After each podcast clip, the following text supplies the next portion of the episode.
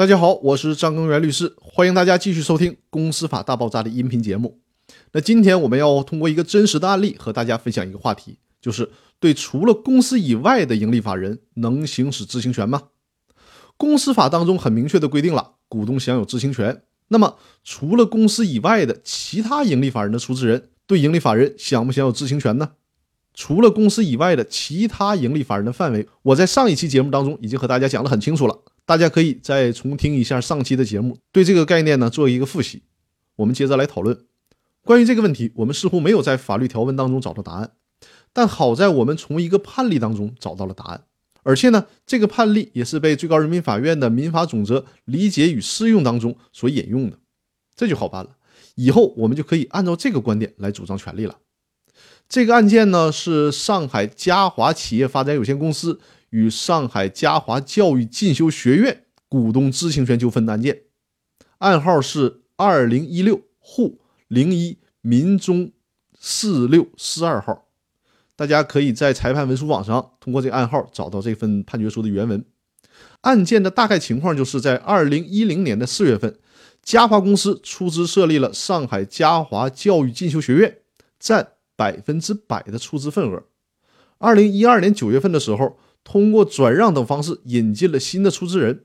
总之呢，转让之后，嘉华公司就只占有嘉华学院百分之五十的出资份额了。再之后，这些出资人之间就闹起了矛盾。现在这个学院也已经不再受嘉华公司的控制了。最终呢，嘉华公司向法院起诉，要求查阅复制嘉华学院的章程、董事会会议决议。监事会会议决议和财务会计报告，以及查阅公司的会计账簿。如果这个问题它放在公司里面，那就很好解决了，因为公司法当中非常明确规定了股东的知情权。但是嘉华学院它不是公司啊，而是其他类型的盈利法人，那么它的出资人能不能参照适用公司法当中有关股东知情权的规定行使这些权利呢？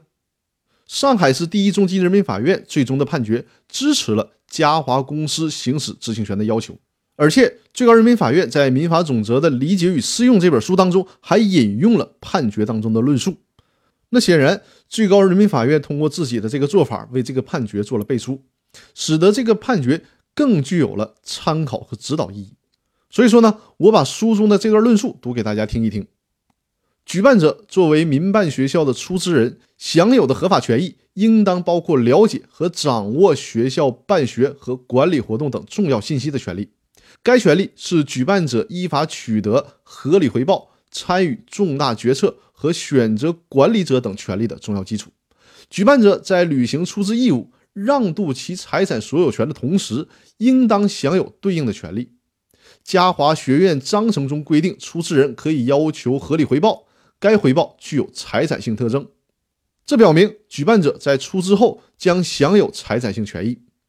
就立法目的而言，举办者的合法权益应当包括知情权在内的各种权利和利益，即举办者有权知悉学校办学和管理活动等信息。怎么样？现在我们就可以得出结论了：除了公司以外的其他盈利法人的出资人，也是可以参照公司法的规定。对盈利法人享有知情权的，那最高人民法院的理解和适用当中所引述的这个判例所做出的论述，都是对我们有指导意义的。那如果大家真的在遇到类似的问题，就可以引用这个判决书当中的论述。那好，我们这个问题呢，就先阐述到这里。更多的问题，我们明天继续讨论。谢谢大家。如果大家需要起草股东协议、公司章程，进行股权架构设计。或者是制定股权激励计划，甚至发生公司股权问题的诉讼纠纷，可以与我联系，由我和我的团队为大家提供这方面的专业法律服务。有这方面法律服务需求的听众，可以按照我专辑简介里的联系方式与我取得联系。